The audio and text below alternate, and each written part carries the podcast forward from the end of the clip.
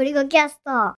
こんにちは、ゴリゴキャストです。今日は、春菜さんが最近手書きとテキスト入力とどういう感じで使い分けているのかっていうのを改めてまとめて聞いてみたいと思います。主に iPad の使い方でって話？まあそうですね。えー2020年の春休みが終了いたしまして、2021年の春休みが終了いたしまして、まあゴリゴキャストも普通に更新できるようになり、ちょうどいいタイミングで、同じようなタイミングで iPad の本も出すことができ、まあこれを機会に春菜の iPad の話を改めていろいろむしろ本を書いてからどう変わったのか、どういうことが変化してきたのかとかは、まあリアルタイムに言えるのはポッドキャストの強みだと思うので、そこら辺をもう一回聞いてみたいなと。多分さ、とりあえず大きな変化として、あの本を書いてから、あの本はほぼ手書きのための本、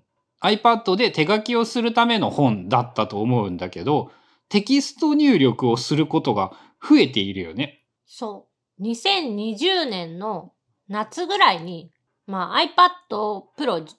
2020年モデルの11インチを使ってたんだけど、まあそれの画面が割れて、で、どうしようかなって考えた時に、まあ次に買ったのが2020年モデルの iPad Pro で、それと一緒にキーボードフォリオスマートキーボードフォリオだったっけ？っていう、まあ、iPad Pro につけれる、まあ、キーボードも一緒に使うようになった。で、そこから、ちょっとそのテキストでなんかメモを取るみたいなことも増えて、で、えっ、と、秋ぐらいに Obsidian っていう、まあ、パソコン用しか今現状はないけど、そのソフト、アプリが出てきて、それを使うようになって、さらにそのテキストベースでのなんか記録というか、作業が増えた？って感じ。まあ、多分、春菜がそのテキスト系のものを触るようになった理由は、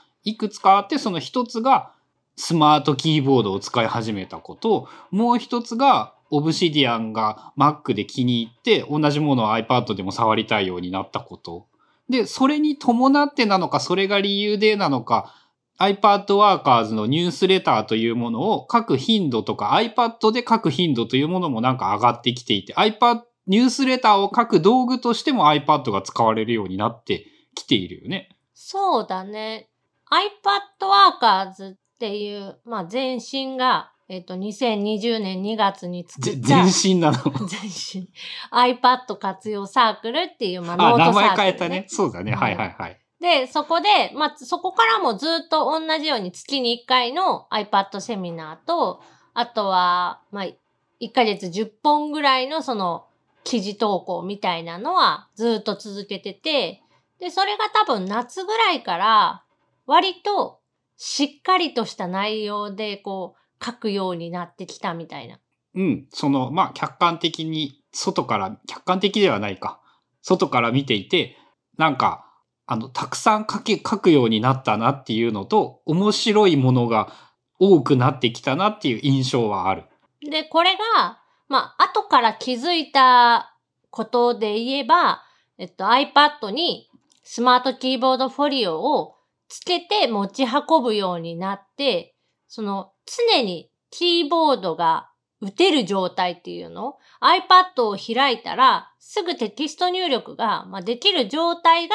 デフォになったのが結構大きな原因だったのかなって、まあ、今にして思えば思うところ。あれだね、次回の本は iPad とスマートキーボードの、スマートキーボード、キーボードフォリオの活用みたいな話ができるかもしれんね。うん、そうね。今回その出したやつっていうのが、基本的にはその Apple Pencil を、まあ、うまく使うために、どういうアプリがあるかとか、どういうことを、まあ、メモしてるかみたいなことが割と中心になっているので、キーボードの話とかって、まあ、ほとんどないかなって感じなので、その辺は次の本として、まあ、ありかなと思う。でさ、まあ、あの、ノートの本、手書きの本を出した直後にキーボードが増えましたっていうと、こう、あまりにも手のひら返しな印象になってしまうので、今でもさ、普通に手書きは使っているんだよね。普通に使ってる GoodNotes 5のノートアプリとかは、めちゃくちゃ、まあ、ほぼ毎日ぐらい起動はしてるし、あとその、無限キャンバスのコンセプトとか、えっ、と、ノータビリティは、まあ、かなり使用頻度は高い。でさ、要するに iPad でやることが増えたんじゃないかっていうような印象なんだけど、単純に普段の日常生活において。でさ、えっと、手書きとさ、テキストはさ、何がどう違うというか、どう使い分けるようになったの？今まではほぼ手書きでいろんなことをやっていたものが、一部がテキストに移った？うん、そういう感じかな。えっとね、その、すごい雑な分類で言えば、考える作業みたいなものは、アウトプットっていうの、その自分の頭の中にあるものを、とりあえず形にするっていう意味では、その手書きを使うことが多くて、で、まあ、そうじゃなくて、例えばその仕事で書かないといけないなんか文章だったり、あとはそういうタスクみたいな、これをやらないといけないっていうような覚書みたいなのとか、そっち系はそのテキストベースで扱うことが増えた。今まではタスクも手書きで書いていた。その仕事で書かないといけないようなテキストっていうのは、Mac の前にいる時しかやらなかった。ほとんどやってないかな。微調整みたいなのは iPad 上でそのフリック入力、フローティングキーボードっていう小さいキーボードにした状態で、あの iPhone とかと同じような操作感でタタタタタタってこう文字を入力するとかはできるんだけど、そのゼロから書き始めるみたいなことをする場合、そのフリック入力で全部書くのはちょっと辛いので、やっぱキーボードのあるパソコンで作業っていう風にはなってた。っていうと、やっぱ、そのさ、結構さ、春菜さ、キーボード、iPad がキーボードなくてもいいっていう印象のことを言っていたような気がするんだけど、変わった？意見が。まあまあ変わった。これね、つけて初めて分かったことっていう、その、一時的に文字を入力したいときに、キーボードだけ、その外付けのキーボードだったり、まあ例えばそういうマジックキーボードとか、スマートキーボードフォリオとか、なんでもいいんだけど、そういうキーボード、外部キーボードって言われるものを iPad にくっつければ、文字入力も快適にできるしっていう、まあ考えでずっといたんだけど、いざ、その常にキーボードがくっついている状態だと、例えばその音声入力一つスタートするのにも、キーボードがついてた方が爆速なんだよね。手数が少ないってやつだよね。なんかあのキーボード開いてピーって押してがキーだけでいいから。で、そうじゃなくっても、ちょっとしたタイピングで、まあ文字を入力するっていうので、えっと、キーボードがある。しかも、スマートキーボードフォリオとか、マジックキーボードの場合、ペアリングっていうのが、まあ、存在しない。常に、と、コネクターにくっついてる状態なので、もう開いたら本当にすぐ使える状態だし、あとは、その、キーボード自体の充電というものも、その、存在しない、いらないみたいな。うん。あるね。普通にスマートキーボードフォリオもマジックキーボードも iPad から電池を吸ってくるから、まあ電池すげえ減るようになるんだけど、何にもいらんね。そう、iPad の充電さえあれば、もうすぐキーボードが使える状態っていう、まあその環境に初めてその、なって、まあ使い方が変わったとも言えるかもしれないけど、まあその開いてすぐに打てるっていうので、少しその考えは変わった。それさ、今ちょっと言われて気づいたんだけど、春菜が初代の Apple Pencil から Apple Pencil 2になって世界が変わったって言ってるじゃん。それは結構本の中でも書いてるやつでさ、その、どっちもすごく便利に使えるんだけど、Apple Pencil 2も常に iPad にくっついていて充電ペアリングを気にしなくてよくって、速攻で使える革命的なツールだったわけじゃん。そのマジックキーボード、スマートキーボードフォリオというのも、そういうことなんかな。そうかもしれない。その、開いて、すぐ、ペアリングもなく、充電切れもなく、使える状態が維持されているっていうそのちょっとしたことなんだけど、すごいその差があったのかも。っていうのはやっぱあれなんだよね。あの、言われてもなかなか実感できなくって、自分で身にし、使ってみてようやく身に染みる感じそうだね。使ってみて。やっぱね、その、最初の頃は、こう、iPad スタンド、高機能な iPad スタンド ?3 万するスタンドでね。みたいなイメージだったのが、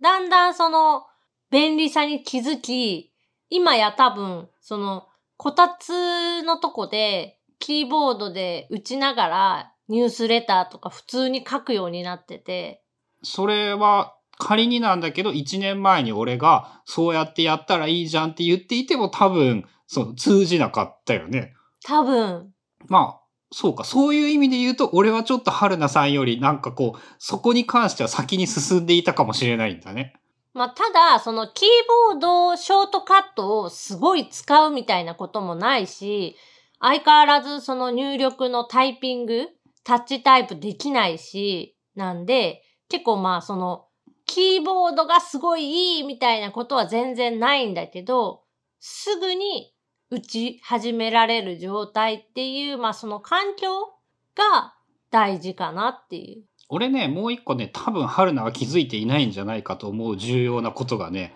矢印キーが使えることなんじゃないかと思うんだけど。矢印キーでも使わないんだよね、ほとんど。嘘。入力したテキストってさ、その、例えばそのニュースレターを書いて、ここに合わせて、こう、このテキストを選択して消すとか、ちょっと戻って直すとかやらん。指でやるんだよ。それは指でいいんだ。うん。なんか範囲選択とかさ、指でやったら死ぬやん。俺的には、あ、あれが iOS タッチデバイスのも、最も文字入力に関して弱いところだと思うんだけど、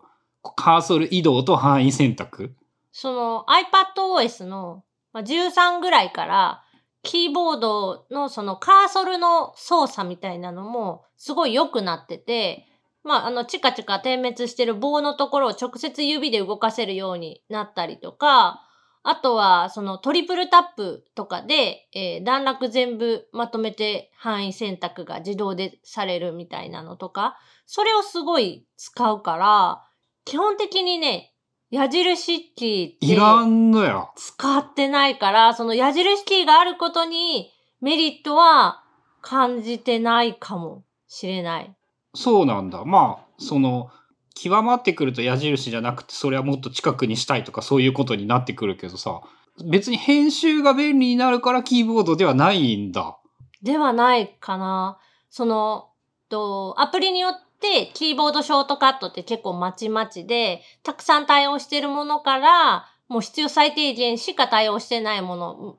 またはあの、全く対応してくれてないものとか、いろいろなんだけど、まあ普段使っているテキストエディターは、えっ、と、太陽とか、ノートプランとか、IA ライターとかで、まあまあ、あの、キーボードショートカットも豊富な方。でも、えっとね、必要最低限しか本当使わない。例えばなんか、見出しにする、ボールドにするぐらい。そうか。あの、根本的な OS 標準のカーソル移動だったり、そういうコントロール A、E、NP、FB みたいな、そういうのもいらない。もともと使っていないから、別にそれが iPad でできるようになっても、もともと使ってないから当然いらないんだ。そう、あの、知ってはいるんだけど、使うその癖がついてなさすぎて、全く使わない。えっ、と、まあ、コマンド A とかであの、オール選択とかはするけど、コントロール系のやつっていうの？まあ、あれは使ってないからきっといらんよね。